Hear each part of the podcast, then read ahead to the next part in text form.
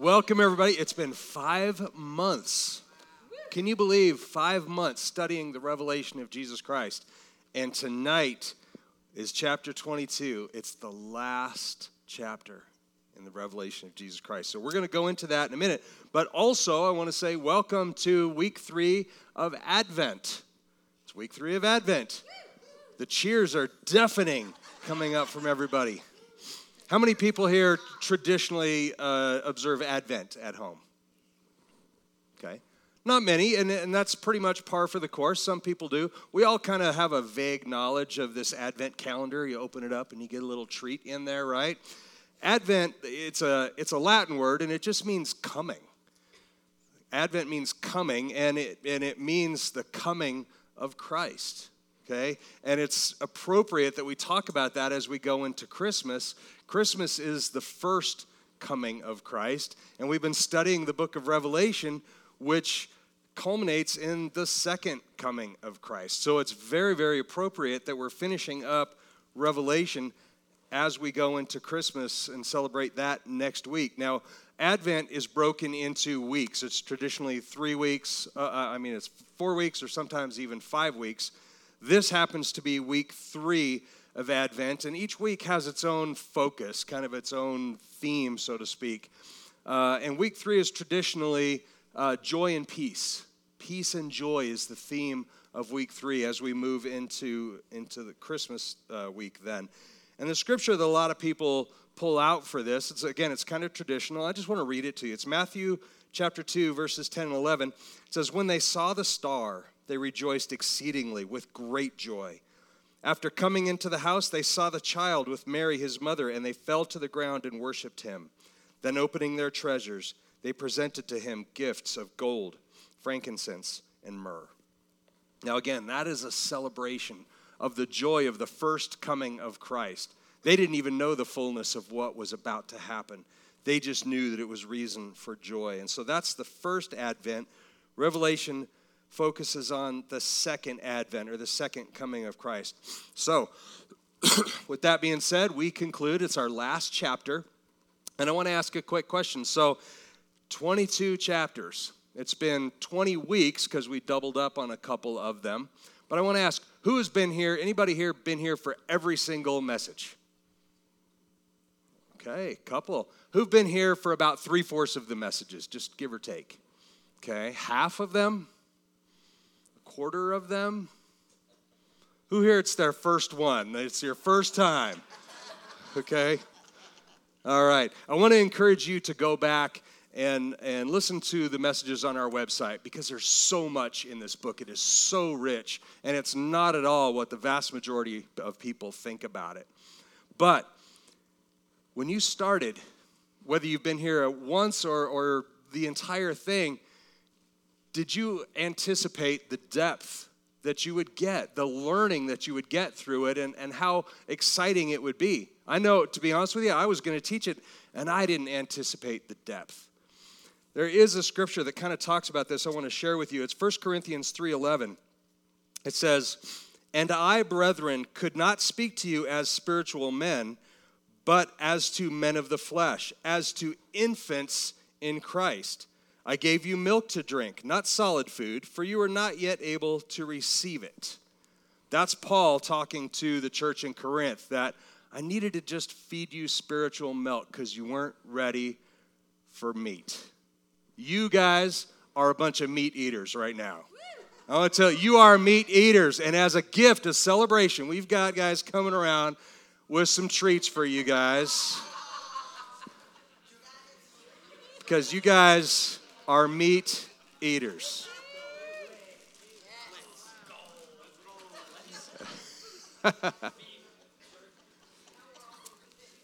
That's okay. You guys can sit and chew and crinkle your wrappers and do all that during the service. Guys, congratulations and thank you for sticking with us because this this type of teaching, this depth of teaching on the scriptures is not for everyone. It's not for everyone. A lot of people are not used to that, but I, I just want to commend you um, and thank you for sticking with it. And I just hope that you've gotten out of it what, what the Lord has given to me. So, that being said, let's get going. You can chew and listen at the same time if you want. We're going to jump in. Now, again, Revelation, it's not a scary book about war and suffering and pain and, and tribulation and wrath. Yes, all those things are in there, but it is a hopeful, hopeful book. And for the last time, I'm going to read Revelation 1 3, and it says, Blessed is he who reads and those who hear the words of the prophecy and heed the things which are written in it, for the time is near. You're blessed if you read it, you're blessed if you hear it, and more importantly, you have to heed it. Heed it means take it to heart and let it change you. Let it change how you look at things. Let it change how you live your life. That's what heeding something means. So my job is to take that and make it clear. And tonight we've we've spoken through all the te- all the theology that there is, all the imagery that there is. And so there's not a lot new in the ways of theology or imagery here tonight, although there's a little bit. But we're going to try and put it together and make sense of the whole thing. You should know, you know, if you read scripture, you can't read one verse or one paragraph or even one chapter much less one entire book, and get a feel for everything that's going on. You have to read things in context. You have to read before and after. And the more you can read for context, the better in terms of understanding. So we're going to talk about this a little bit. I want to kind of quickly, I say quickly, but I'll do it as quickly as I can, recap the entire book of the revelation of Jesus Christ up to this point. Okay, so this is the Cliff's Notes version for those of you who might have missed a few, right? First of all, it's written by the Apostle John. Okay?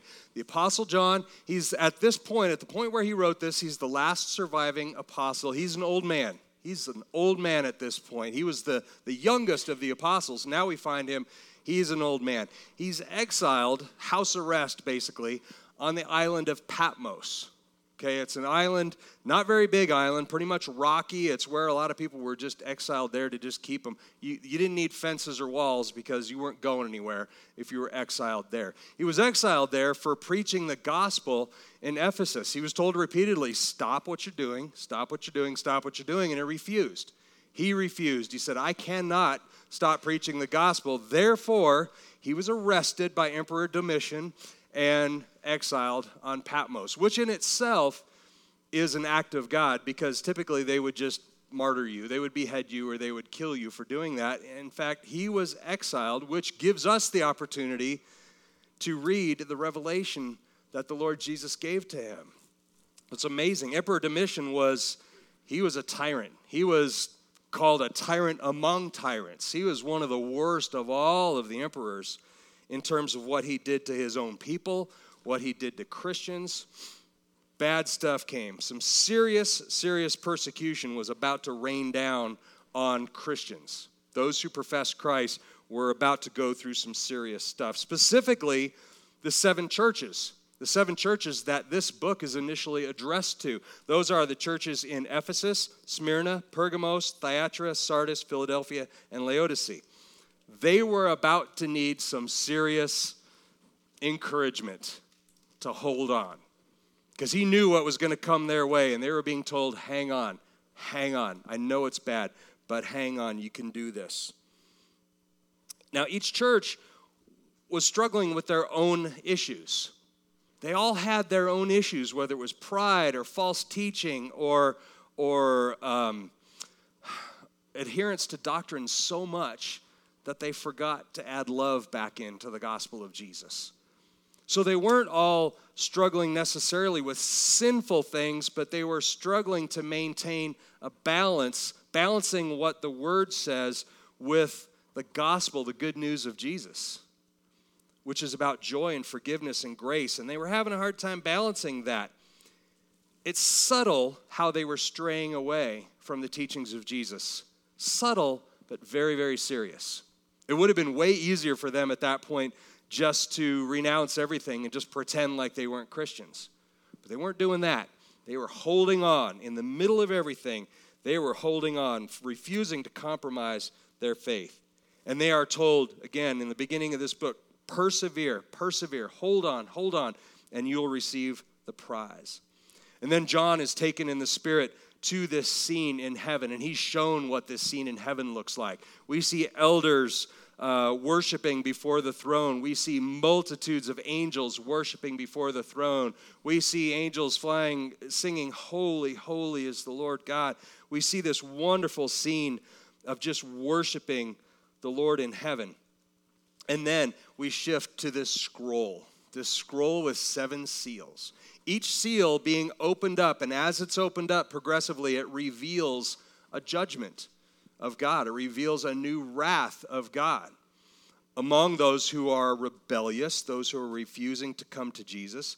And these judgments increase in intensity as we go, increasing in intensity, not in an effort to punish them, in an effort to get them to turn to Jesus, in an effort to realize that hey, what we're doing isn't working.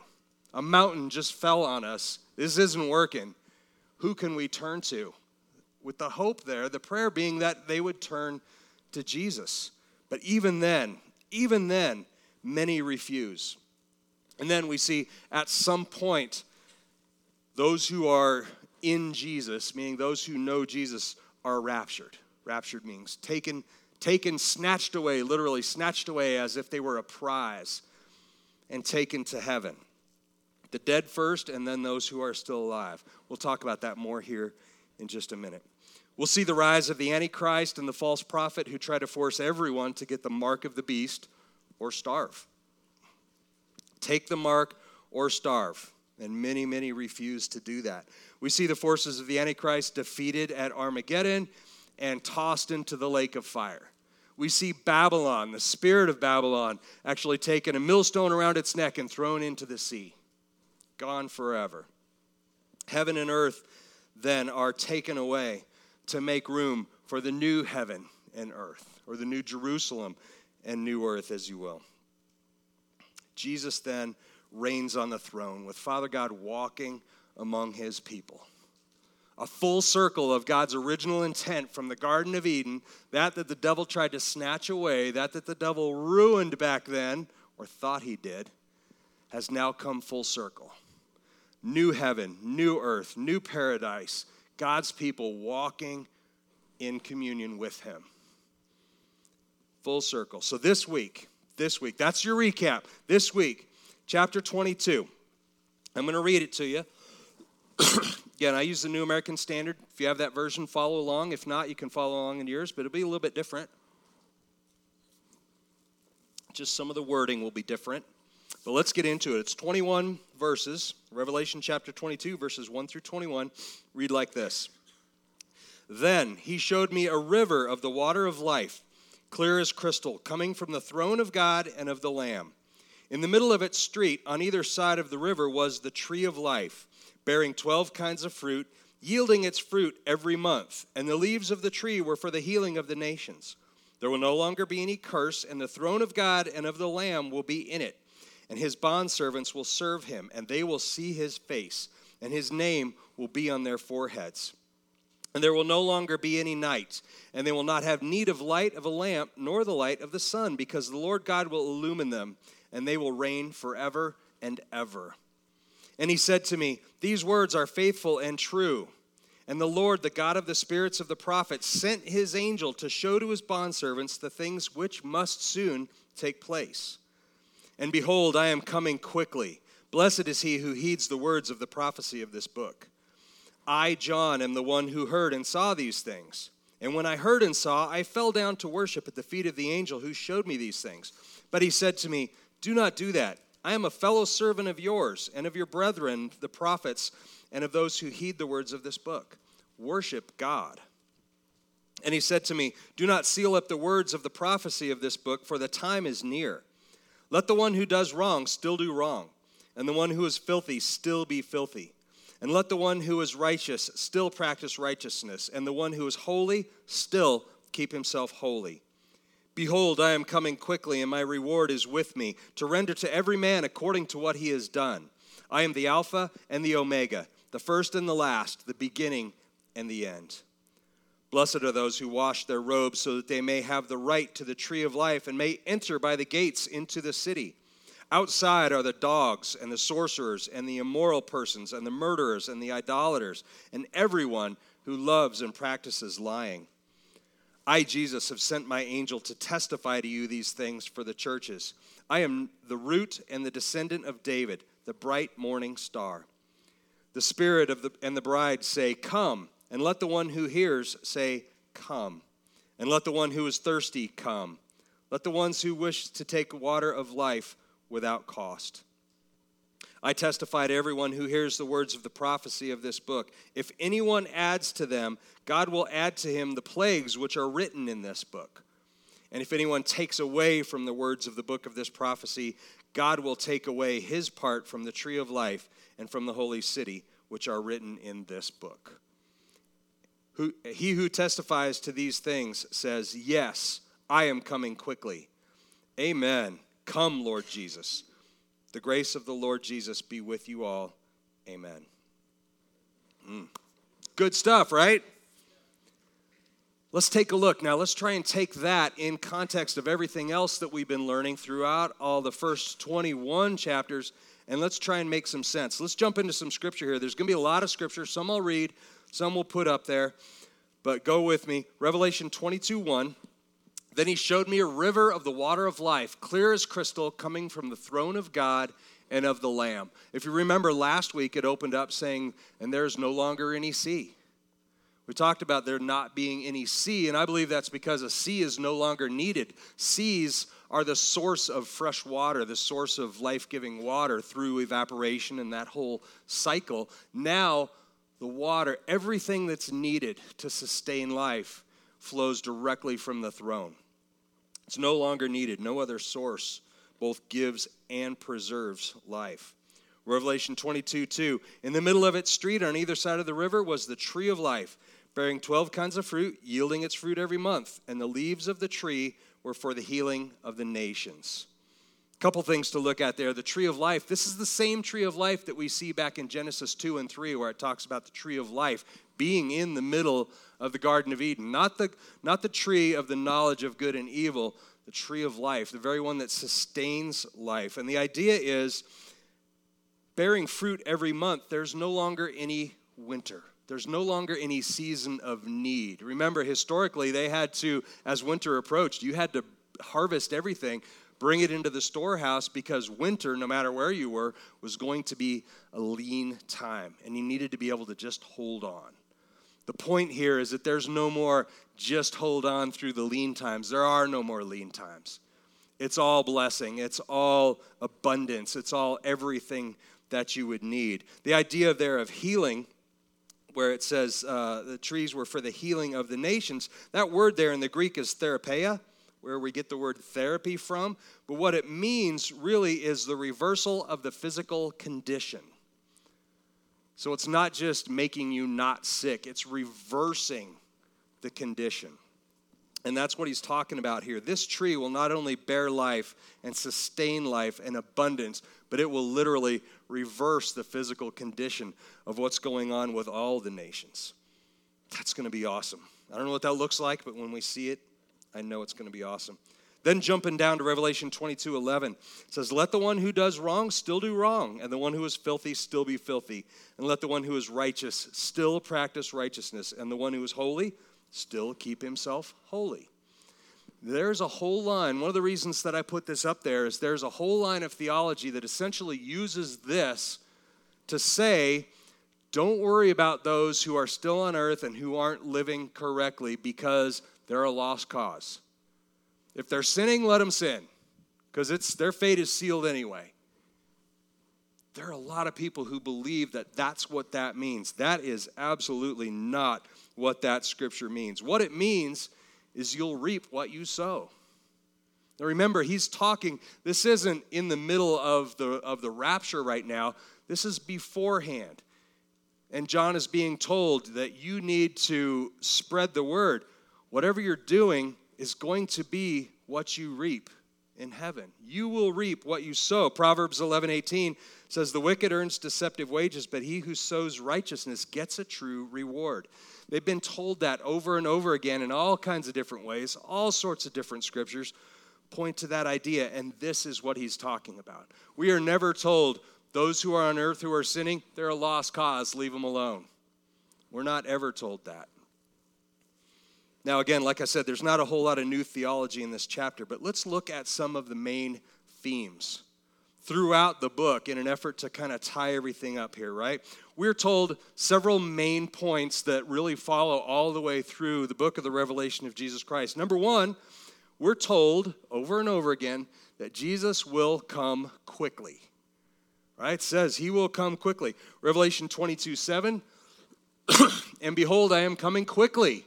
Blessed is he who heeds the word of the pro- words of the prophecy of this book. Echoing all the way back to chapter 1, verse 3, that says virtually the same thing. Revelation 22 12. Behold, I am coming quickly, and my reward is with me to render to every man according to what he has done. And one more, 22 20. He who testifies to these things says, Yes, I am coming quickly. Amen. Come, Lord Jesus. So we're told he is coming quickly. Let's take a quick look at that word quickly. Okay, quickly, a lot of people think mean they think that it means he's coming tomorrow. He's coming very soon. He could come tomorrow. We'll talk more about that. But that word quickly is the Greek word taco, and taco means without unnecessary delay. I am coming without unnecessary delay. Doesn't mean there won't be a delay, but it means he's not somewhere else and we'll lose track of time. He will come as soon as the time is appointed. Without any unnecessary delay, he will come. Okay? So, with that coming, when is Jesus coming? When is the second coming going to be? That seems to be a major sticking point on people, theologians especially, who really study the eschatology of the end. Eschatology just means end times studies, right? Those people who study that get really hung up on the timing of when Jesus is going to come. And I want to clarify at least what my view is. Now, three main views pre tribulation, mid tribulation, post tribulation. Who here has not heard of that term in at least some context, right? Most of us have. Do we really know what it means and have we really thought it through? There are well well respected scholars who fall down in each one of those camps and they can document it and they can explain their reasons for it and it all makes sense.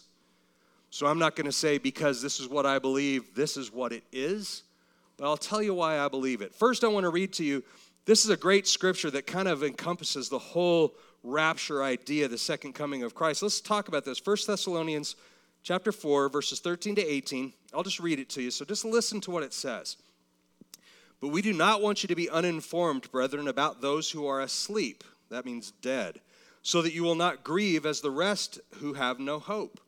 For if we believe that Jesus died and rose again, even so, God will bring with him those who have fallen asleep in Jesus. Means if you've fallen asleep as a follower of Jesus, you've died knowing Jesus. For this we say to you by the word of the Lord, that we who are alive and remain until the coming of the Lord will not precede those who have fallen asleep.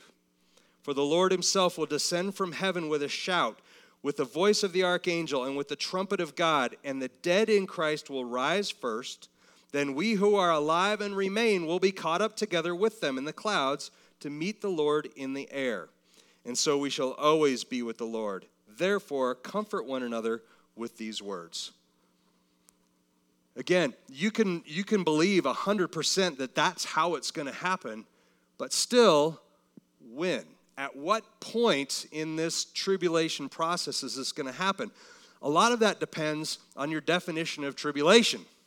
So let's go there for a second. A lot of people believe in the classical, if you will, definition of tribulation, meaning basically how the Bible says at some point, all these things will begin to unfold, okay? And that's the beginning of this seven year tribulation period. So it hasn't happened yet. Some people believe in that. Some argue that this tribulation period began back in, in the times of the Roman Empire, if not even before that it's been going on, this tribulation. They talk about Nero and different emperors fulfilling a lot of these things that are talked about in the tribulation. And they take that seven year period that it repeatedly says, and they say that's just figurative. We do some number, some, some magic with the numbers and show that, that it's not really a seven year period, that it's actually a different year period. They, and they use it to, to support that theory. If that were true, then any rapture that would happen from today till whenever would be a mid tribulation rapture. Okay? I believe in the pre tribulation rapture of the church. Okay? And I'll tell you why. Here's why. I believe, number one, God loves us. God is not going to put us through needless pain and suffering. Okay? That's just knowing God's character. But let me back it up even more. God has a precedent of removing his people from harm's way before displaying his wrath. And I'll show you some precedent in the Old Testament. First of all, if you are not studying the Old Testament along with the New, if you're not looking at Genesis and Isaiah and Ezekiel and all the prophets, if you're not looking at the Bible as a whole and you're just jumping forward to the feel good New Testament part, you're missing so much. Because everything from the very first word of the very first verse in Genesis backs up and supports and fulfills what we see happening later on in the New Testament through Jesus. It's not something people say, well, a bunch of guys got together in about 300 AD in one of those councils and they just decided, oh, we'll put this in and we'll put that in and we'll just decide how we want people to act and that's what we'll put in the Bible. Many, many people believe that. That is so, so short sighted. If you don't take the time to study and see how things put together, you will have no concept of how absolutely divine the wording and the flow and the words in here have to be. For this to be without error in every single thing that it says is nothing short of miraculous. There's nothing but God that could have orchestrated that. Please include the Old Testament in your study. But let's go back. God has a precedent of removing his people from harm's way before displaying his wrath. Let's look at Noah, Noah's family before the flood, right? Noah's family. Genesis 7 1 says, Then the Lord said to Noah, Enter the ark, you and all your household, for you alone I have seen to be righteous before me in this time. Meaning everything else was messed up, but Noah and his family were righteous. So Noah's being told, Get your family, get on the ark. We're going to save you. You're going to be the seed for the next thing. Let's go to Lot's family. Let's go to Sodom and Lot's family. Genesis 19, verses 12 and 13 says, Then the two men, these are two angels who were sent to scout the town, basically, to find out if there was anybody righteous in this area at all. Then the two men said to Lot, Whom else have you here? A son in law and your sons and your daughters, and whoever you have in this city, bring them out of this place, for we are about to destroy this place, because their outcry has become so great before the Lord that the Lord has sent us to destroy it. These angels are being told, go in and just level that town because there's nobody in there. But then they find Lot and his family to be righteous before the Lord. And they're being and they're telling him, get your family and get out, because we're going to level this place. A few verses later in 1922 says, Hurry, escape there, for I cannot do any this is the angel speaking. I cannot do anything until you arrive there. Therefore, the name of the town was called Zoar. This is he's saying, Can I just can I take my family and go to the next town? Zoar just is a word that just means insignificant. There's nothing significant about the town. He's just going to go over there and hide out with his family. Bottom line here, they can't destroy it until he leaves, until the righteous leave. Here's one that ties them all together Luke 17, verses 26 to 30 says, And just as it happened in the days of Noah, so it will be also in the days of the Son of Man. They were eating, they were drinking, they were marrying, they were being given in marriage until the day that Noah entered the ark and the flood came and destroyed them all. In other words, they're just going on with their lives till the flood came and destroyed them all. It was the same as happened in the days of Lot. They were eating, they were drinking, they were buying, they were selling, and they were planting, they were building. But on the day that Lot went out from Sodom, it rained fire and brimstone from heaven and destroyed them all. It will be just the same on the day that the Son of Man is revealed. See, God has a precedent of taking his people out of the way, taking them to safety. And there's other scriptures that point to that. These are what we call types and shadows of the final judgment. Okay? Types and shadows. Type is just a, it's, it's not a Greek word, but it essentially just means it's an example. It's an example of something that you're going to see. A shadow is interesting. What's a shadow? If you look at a shadow, a shadow, when the light shines on something, it casts a shadow. And that shadow has a lot of the characteristics. It might have the shape. You might even be able to look at it and tell what it is it's casting the shadow, but it doesn't have any of the detail. Okay?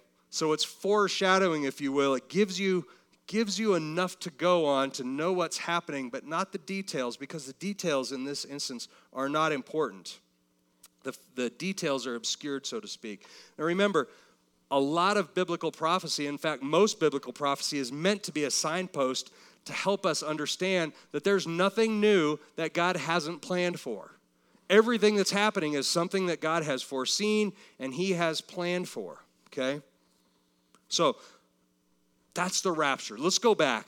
Let's go back now to where we were. Again, we're told that Jesus will come quickly, right? We're also told repeatedly that the time is near. The time is near. Revelation 1 3, that's the one we read all the time, right? I lied when I said that it was the last time I was going to read it. One more. Blessed is he who reads and those who hear the words of this prophecy and heed the things which are written in it, for the time is near. Revelation 22 10. And he said to me, Do not seal up the words of the prophecy of this book, for the time is near. Okay? He'll come quickly. The time is near. Then we're warned repeatedly that we won't know when that day comes. So those people who think they got it figured out down to the day and month when this is going to happen are ignoring Scripture. And it's not just revelation, it's all over the place. 2 Peter 3:10 says, "But the day of the Lord will come like a thief, in which the heavens will pass away with a roar, and the elements will be destroyed with intense heat, and the earth and its works will be burnt up. That's 2 Peter. Matthew 24 44. For this reason, you also must be ready, for the Son of Man is coming at an hour when you do not think he will. I like that. When you do not think he will. That means different than you don't know when he'll come. Specifically, when you don't think he will. That's when he's coming. Luke 21 34, be on guard so that your hearts will not be weighed down with the dissipation and drunkenness of the worries of life. And that day will not come upon you suddenly like a trap. Repeatedly, we're told that. Then, we're told to persevere and receive the prize. Through all this, no matter what's going on in your life, hang on, persevere, receive the prize. Revelation 2 7, going back to the beginning, he who has an ear, let him hear what the Spirit says to the churches. To him who overcomes, I will grant to eat of the tree of life, which is in the paradise of God. Revelation 3 5, he who overcomes will thus be clothed in white garments, and I will not erase his name from the book of life, and I will confess his name before my Father and before his angels. Revelation 3:21 He who overcomes I will grant to him to sit down with me on my throne as I also overcame and sat down with my Father on his throne persevere, persevere, persevere, and receive the prize. Finally, then, we're promised something very comforting. It's not through anything that you can do. It's not through anything that you can do, but it's what He has already done. That should be cause for an amen, church. It's what He's already done. We don't have to figure it out. John 16 33. These things I have spoken to you so that in me you may have peace. Obviously, Jesus speaking here. In the world you have tribulation, but take courage. I have overcome the world. Jesus has overcome. 1 John 4 4 says, You are from God, little children, and have overcome them, because greater is he who is in you than he who is in the world. See, Noah, Lot, even Moses, Abraham, all the prophets, they had warning. They had warning. Angels appeared to them and spoke to them. God appeared to them, spoke to them. They had warning to persevere and hang on to this. We're not going to have that same kind of warning because, church, we've already been warned. We have received, this whole book is our warning. So if you're waiting for an angel to come from heaven and tell us now's the time to get right, It's not going to happen like that. We have been warned already. You can't wait for the signs to begin. You can't do all of your eschatology study and go, okay, from my calculations, I've got a couple more years before I really need to get serious about this relationship with Jesus. Church, you've been redeemed, you've been set free. But the question is does your heart know it? Does your mind know it? You have been redeemed. You have been set free. You have been found righteous before God. Does your brain know it? Are you living your life like that? Are you living your life like you've been set free? Or are you still trying to figure out how to get right with God? I hear from people all the time I'll, I'll start coming to church, but I just got to get some things in my life in order first. Church, you can't solve the puzzle to get right with God. Do you know why you can't? Because you don't get right with God, you are made right with God. Thank you for that. Amen. Absolutely. Let me read to you a scripture about this. Now, the first part's going to be familiar, but I'm going to go a little bit farther than sometimes you hear. Little known scripture, John 3:16. Read the first part along with me or just recite it. Most of us know it, right? Many of us do. For God so loved the world that he gave his only begotten son, that whoever believes in him shall not perish but have eternal life. And then it goes on though. For God did not send the son into the world to judge the world, but that the world might be saved through him. He who believes in him is not judged. He who does not believe has been judged already, because he has not believed in the name of the only begotten Son of God. This is the judgment that the light has come into the world, and men love the darkness rather than the light, for their deeds were evil. For everyone who does evil hates the light and does not come to the light for fear that his deeds will be exposed. But he who practices the truth comes to the light, so that his deeds may be manifested as having been wrought in God. That is so comforting. Worship team, you guys can go ahead and start heading up. So as we near Christmas, next week is our is our Christmas service, right? It's important that we keep our eyes focused on the right things. And as we think about all that we've learned and all we've gone through in the book of the revelation of Jesus Christ, everything that we have gone through, we need to be focused on the right things. And I have a hint for you it's not about what's under the tree. It's not about what's under the tree. It's about the greatest gift that's ever been given. And if you confess that Jesus Christ is your Lord and Savior, you have already received that gift. That gift of eternal life through Jesus Christ. It's about your relationship with Christ and the relationship of those that you love and care about. See, we're still here. Jesus has not come back yet because there's still work to do. How do I know that? Because of all the scripture that we read that people use to try and figure out what the timing of this whole thing is pre, mid, post tribulation rapture. Here's the one that really, to me, tells me everything I need to know. Matthew 24 14 says this this gospel of the kingdom shall be preached in the whole world as a testimony to all the nations, and then the end will come. Jesus gave us the Great Commission to go forth and make disciples, share the gospel throughout the world. We can start in our own backyard, we can start in our living rooms, we can start with our family that comes over for Christmas. Do you want your family to be in heaven with you? Do you want those who you love and care about, family or not, to be in heaven with you? If you do, our job is clear to share the gospel of the kingdom. It says preach it. You don't have to be a preacher. Share the gospel, and then the end will come. And until that happens, we're just waiting for this to happen. Very last scripture of the entire book. Very last scripture says this The grace of the Lord Jesus be with you all. Amen. So we're going to pray now, and then we're going to go into communion. Communion, I think everybody here knows how we work it at the cross is self serve with juice. Gabe and I will be serving wine up here. But let's pray that God uses us to not only share the gospel, but that we personally are able to take these words and heed them. Meaning, let it change us. We have to be open to that.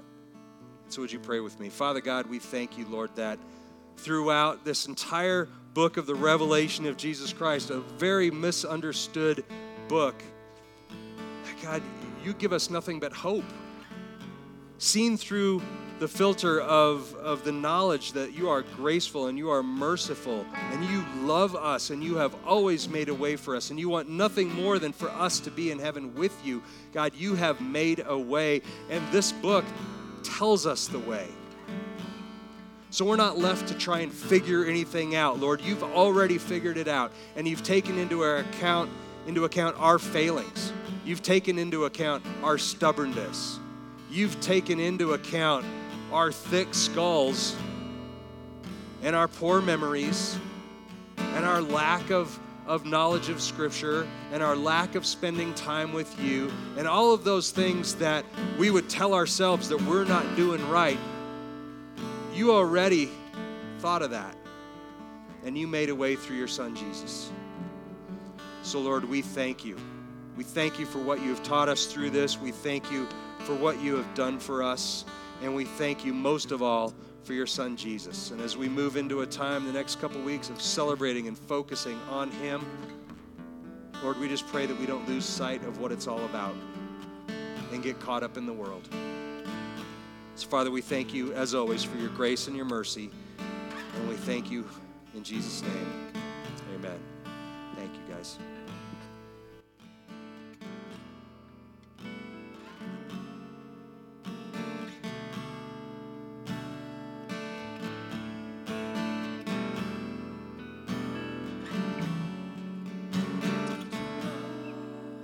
try